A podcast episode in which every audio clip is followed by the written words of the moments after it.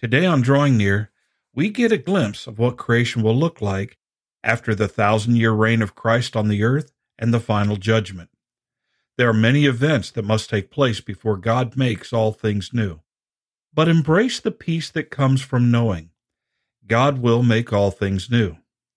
Now open your Bible and turn to the revelation of Jesus Christ, chapter 21, and join us for A New Heaven.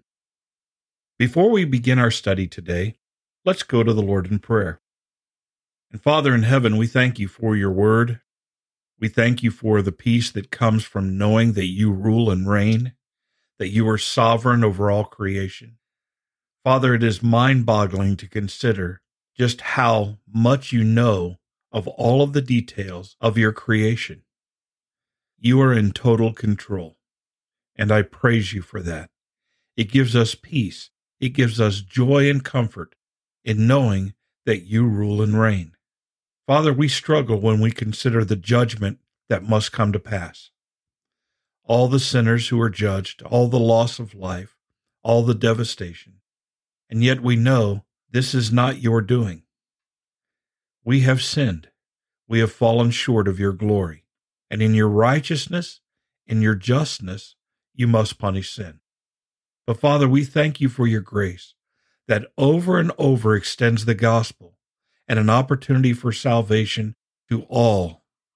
And Father, we thank you that one day all things will be made new and these things will be past. Until then, give us the strength that we need, give us the faith that we need to continue to trust in you and to walk before you in the Spirit. Guide us in our study today. It's in Jesus' name that we pray. Amen.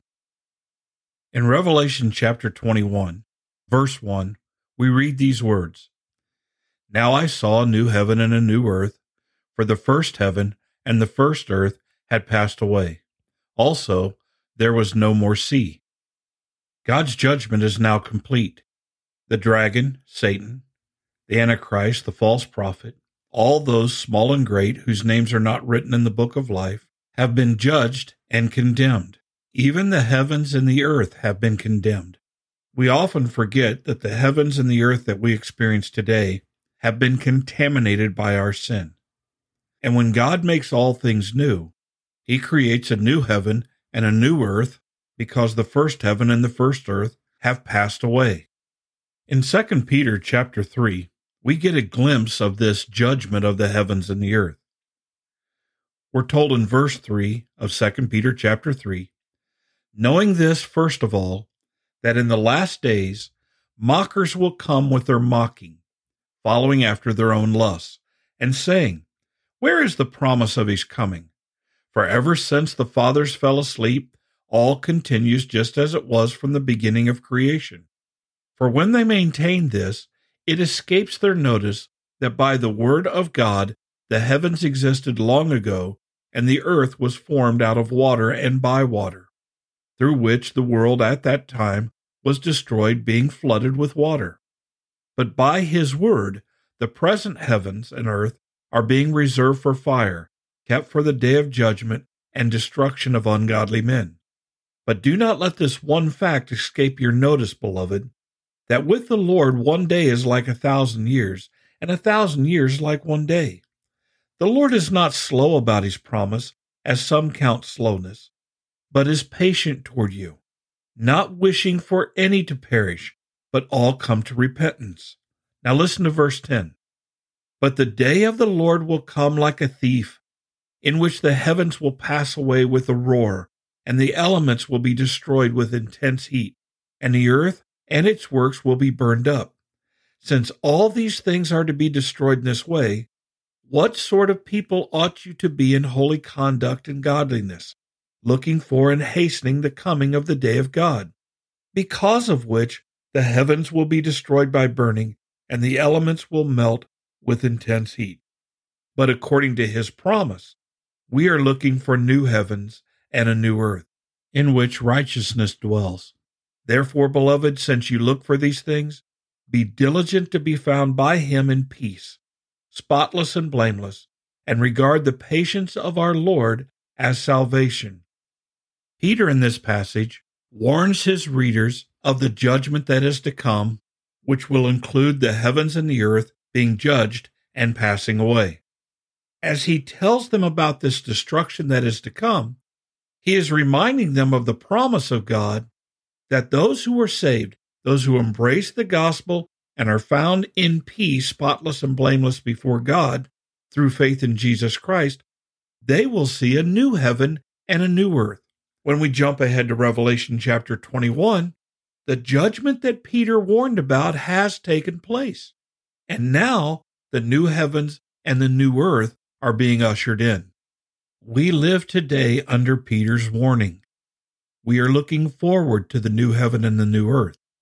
But when we look at Revelation chapter 21, we see through John's prophetic vision this new heaven and this new earth come into being. In Revelation 21, verse 1, it should be noted that John says there will be no more sea. I don't know the significance of that. In Peter, we saw that the earth was made from water, but there will be no more sea. In verse 2, we read, Then I, John, saw the holy city, New Jerusalem, coming down out of heaven from God, prepared as a bride adorned for her husband.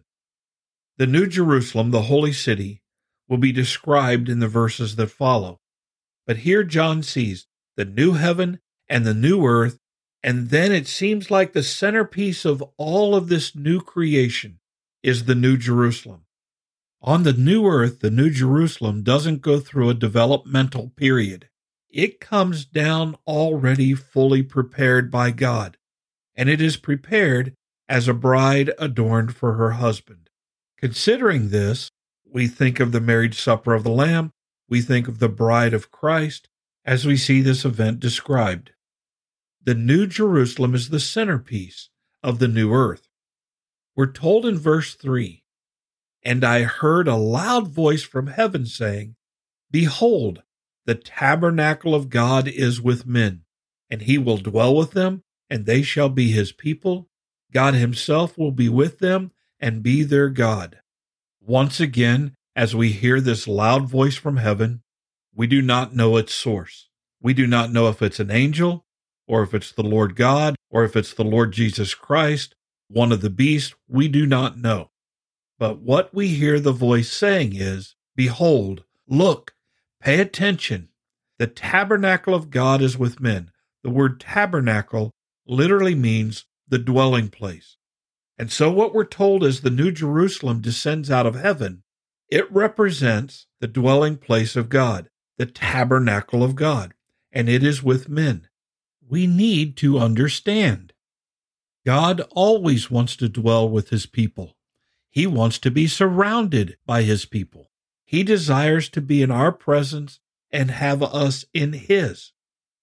We're told he will dwell with them, and they shall be his people, and God Himself will be with them and be their God. Over and over again in this small little verse, verse 3, we're told of God's presence with His people. In 2 Corinthians chapter 6, in the passage that talks about not being yoked with unbelievers, we're told in verse 16, And what agreement has the temple of God with idols? For you are the temple of the living God. We as believers are the temple of the living God as God has said, I will dwell in them, I will walk among them, I will be their God, and they shall be my people. Then we're encouraged in verse 17, therefore, come out from among them, come out from among the world, and be separate, says the Lord. Do not touch what is unclean, and I will receive you. I will be a father to you, and you shall be my sons and daughters, says the Lord Almighty. Therefore, having these promises, beloved, let us cleanse ourselves from all filthiness of the flesh and spirit, perfecting holiness in the fear of God. Even earlier in the New Testament, we're told of God's desire to be in and among his people, and for his people to be pure and holy as he is holy. And we are challenged to come out from the world and to be separate, like we one day will be perfectly out of the world and separate in the eternal kingdom of God. So many times in the New Testament, we are challenged to begin living by faith as though the new kingdom has already come. we do so anticipating the promises of God being ultimately fulfilled in our future. So John sees the new heaven and the new earth. He sees the new Jerusalem, the holy city of God, coming down out of heaven from God, prepared as a bride adorned for her husband. God will dwell with his people. He himself will be with them. And then in verse 4, we are told, And God will wipe away every tear from their eyes. There shall be no more death, nor sorrow, nor crying. There shall be no more pain, for the former things have passed away. God, our Creator, our Sustainer, our Savior and Redeemer, He Himself will wipe the tears from our eyes. He will eliminate death. There certainly will not be a need for death because sin has been dealt with. We have been redeemed and we will be with Christ for all eternity. And in this new heaven, on this new earth, no more death, sorrow, or crying, or pain. With the old heaven and the old earth, these former things have passed away. They will no longer exist. Hallelujah. Praise the Lord for Christ's complete and total victory over sin and all of its consequences. The knowledge of these things should encourage us to live life loving, faithful, and devoted to good works. We need to embrace the kingdom of God that is within us and that one day will be around us as well. My Heavenly Father, I thank you for your desire to dwell with your people, to be in and among us, to comfort us and encourage us, to enjoy our worship in person. I look forward to this communal experience in heaven where all of us are one, just as you and the Son are one. Father Jesus prayed for this. He died on the cross for this, and I look forward to its reality. Until that time, Father, I pray that the body of Christ would be encouraged and strengthened to live holy and righteous and pure to be steadfast and immovable as we await these things. Give us the boldness and the strength to continue to testify verbally and visibly to the gospel of Jesus Christ and your saving grace, to warn all who will listen of the impending judgment against sin, so that they too might be saved and enter into your glorious kingdom. We ask these things in Jesus' name. Amen. Thank you for studying with us today. You can subscribe to these podcasts on Apple iTunes, Google Play, or the Facebook page Drawing Near. Drawing Near is a ministry of FBC Tipp City, provided with the hope that we will draw near to God and He will draw near to us.